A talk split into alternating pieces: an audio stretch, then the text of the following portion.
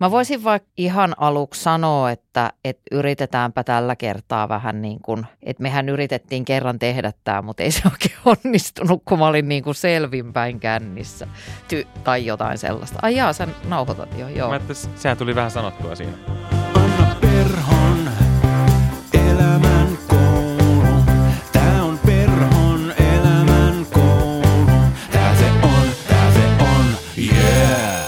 Perhon elämän koulu. Okei, ABR, Always Be Recording. Sen mä opin sulta äsken. Mehän Joo. siis tehtiin tämä välitunti viime viikolla kertaalleen, mutta se ei oikein niin kuin onnistunut. Musta se oli ihan hyvä. Toki siinä oli aika paljon sekoilua ja niin sanottuja hiljaisia hetkiä, mutta niin kuin sisältö oli mun mielestä ihan jees. Joo, mutta mulle itselle jäi siitä sitten semmoinen fiilis, että se oli sellainen ihmeellinen, että ihan kuin olisi kännissä, vaikka olin selvinpäin oikeasti. mutta eikö toi ole niin täydellinen? No, Niin kuin tavallaan.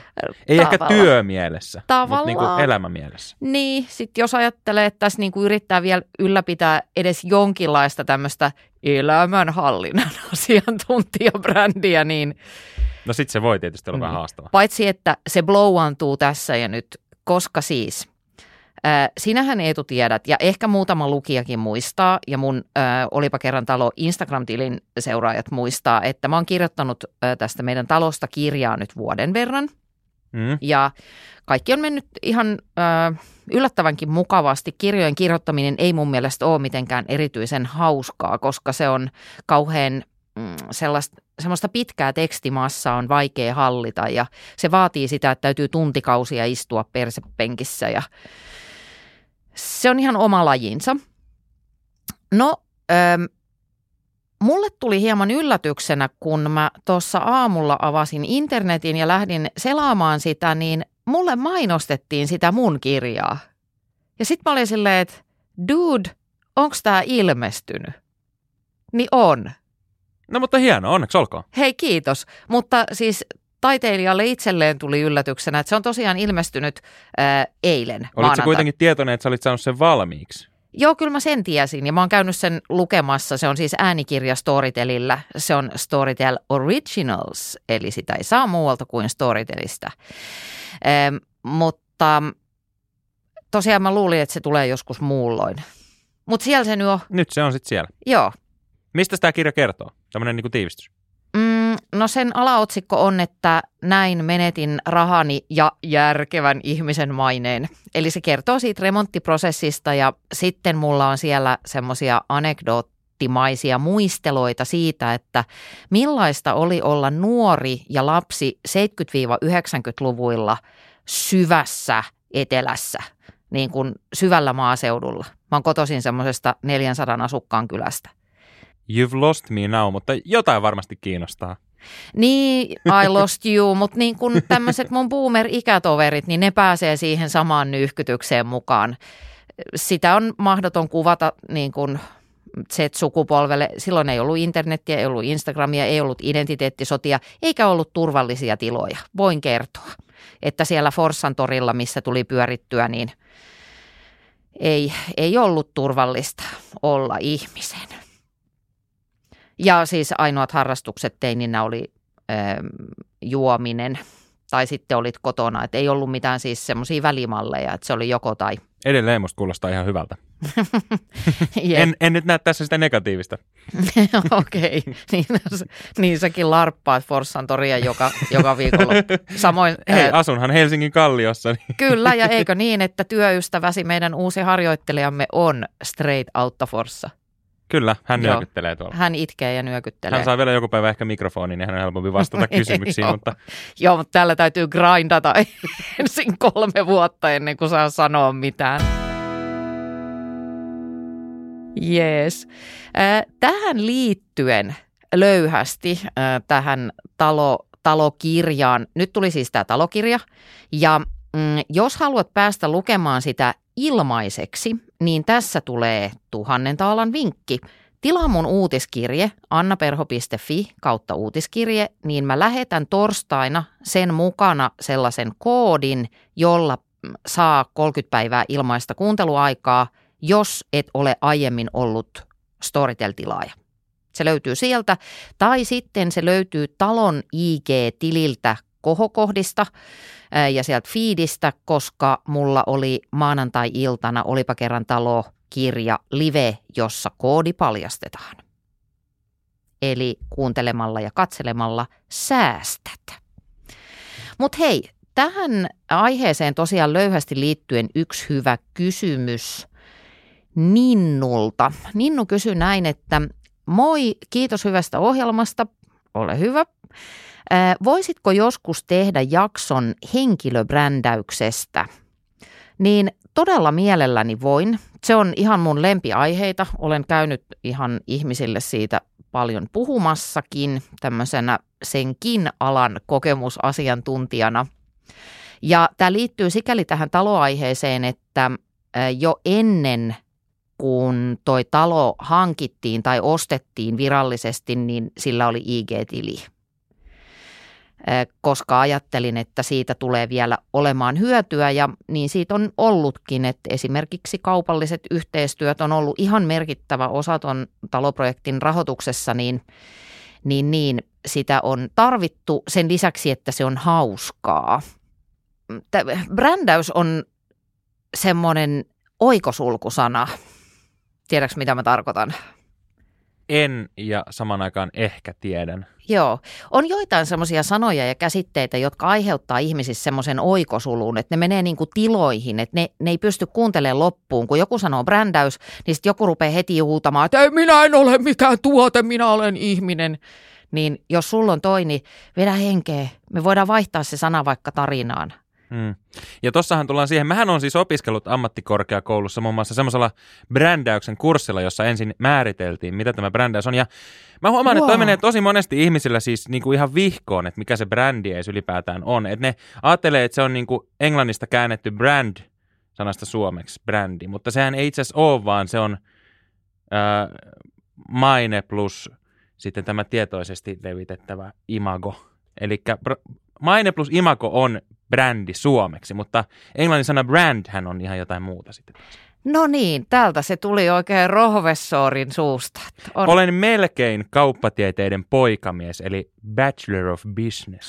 En siis lähellekään, mutta melkein. Joo, okei, no mutta no sä nyt vähän sitten veittää mun punchline, mutta niin se on, että se, se niin kuin brändi tarkoittaa mainetta, mä, mä ajattelen sen myöskin tarinaksi, että miten sä kerrot tällä kertaa jollekin yleisölle jotain tarinaa itsestäsi. Tai sitten nyt tässä tapauksessa vaikkapa, vaikkapa tästä talosta, koska mm, meistä kaikistahan puhutaan jotain, kun me poistutaan huoneesta, niin eikö ole viisaampaa pyrkiä tai niin kuin edes yrittää jollakin tavalla ohjailla sitä tarinaa kuin antaa olla. Tai joissain tapauksissa vielä pahempaa, että susta ei puhuta yhtään mitään.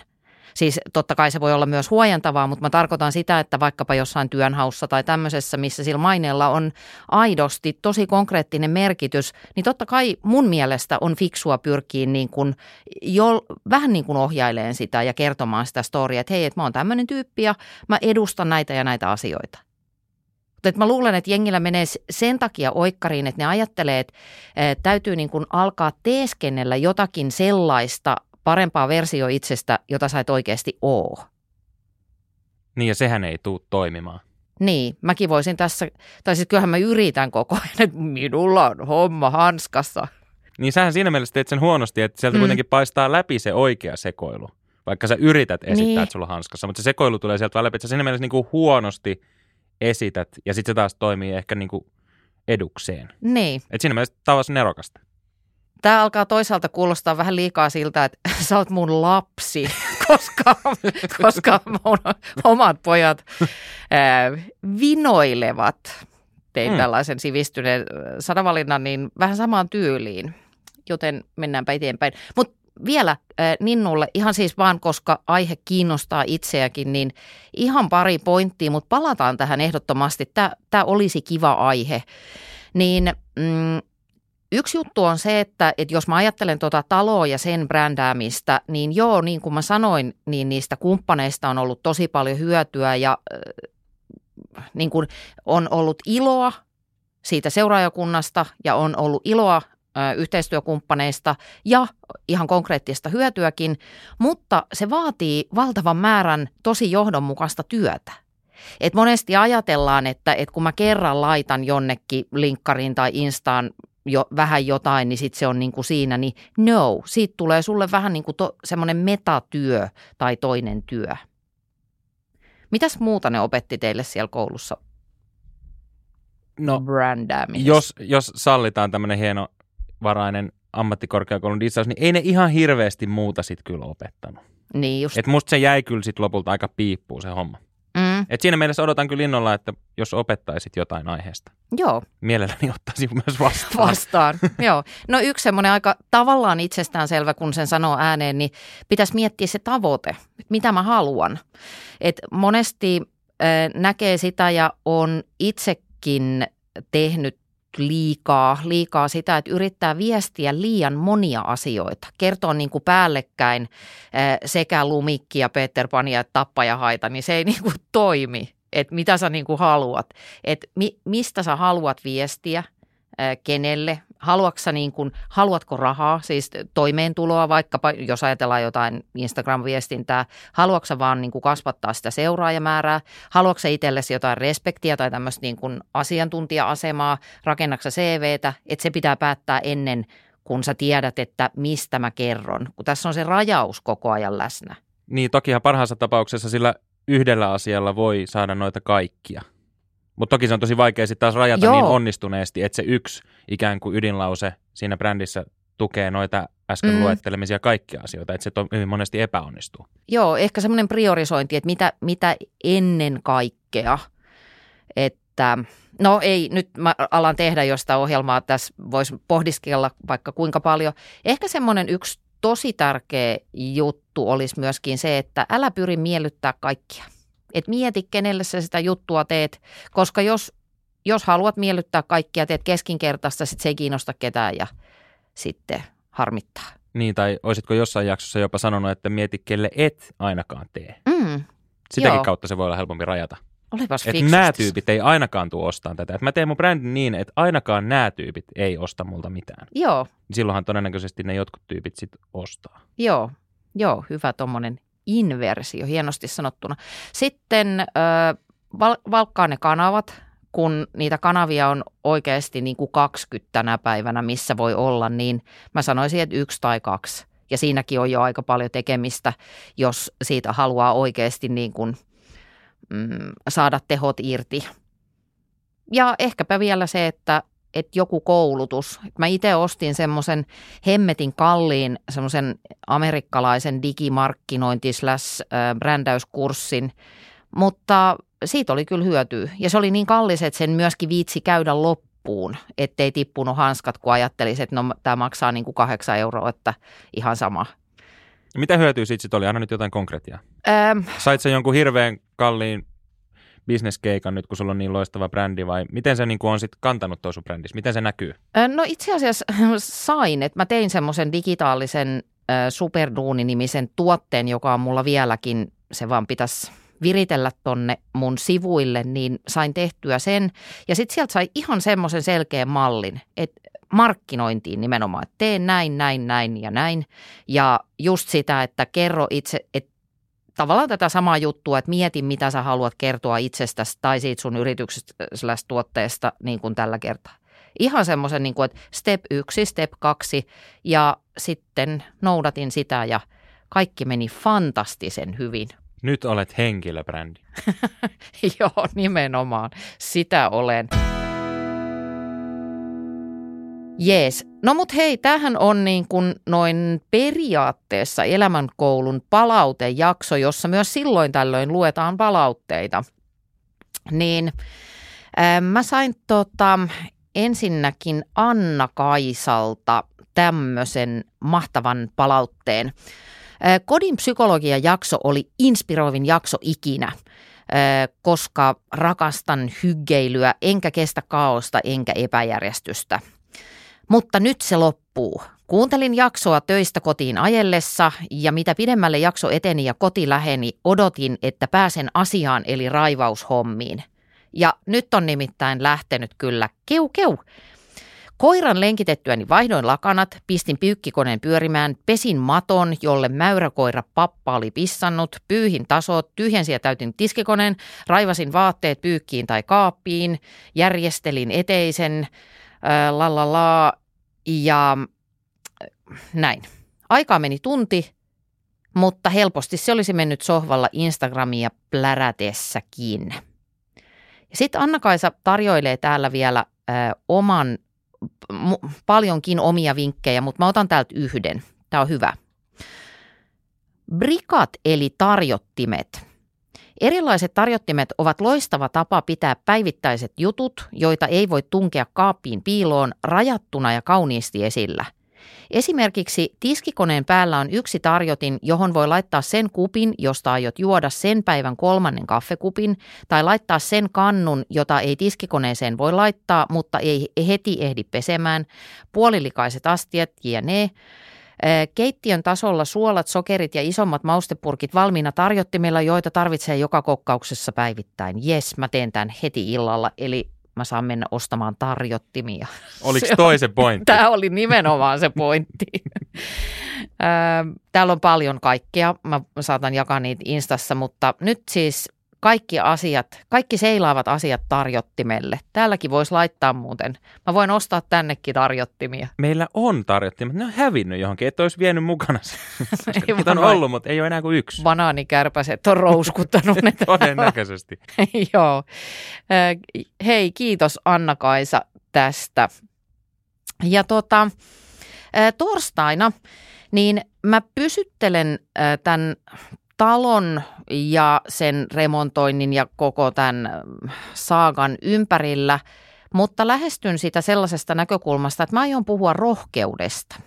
Koska yksi ö, yleisin kysymys, mitä multa tai meiltä on kysytty tämän talon tiimoilla on se, että et kuin te uskalsitte, mä en kyllä uskaltais, eikö toi ollut niin kuin pelottavaa sitä tai tätä. Oli, miksi uskallettiin, koska siinä oli se hetken psykoosi, että no niin, ei mitään ongelmat on tehty voitettaviksi ennen kuin se haipu, niin aion puhua siis rohkeudesta. Mitä se on ja mistä sitä voi tilata? Odotan innolla. Toi ei kuulostunut yhtään uskottavaa. Odotan innolla. Sano, sanois nyt reippaammin. Odotan innolla. No niin. Pääsisinpä jo kuuntelemaan ja varsinkin editoimaan tämän keskustelun. Kiitos tästä arvostavasta keskustelusta ja heipparalla.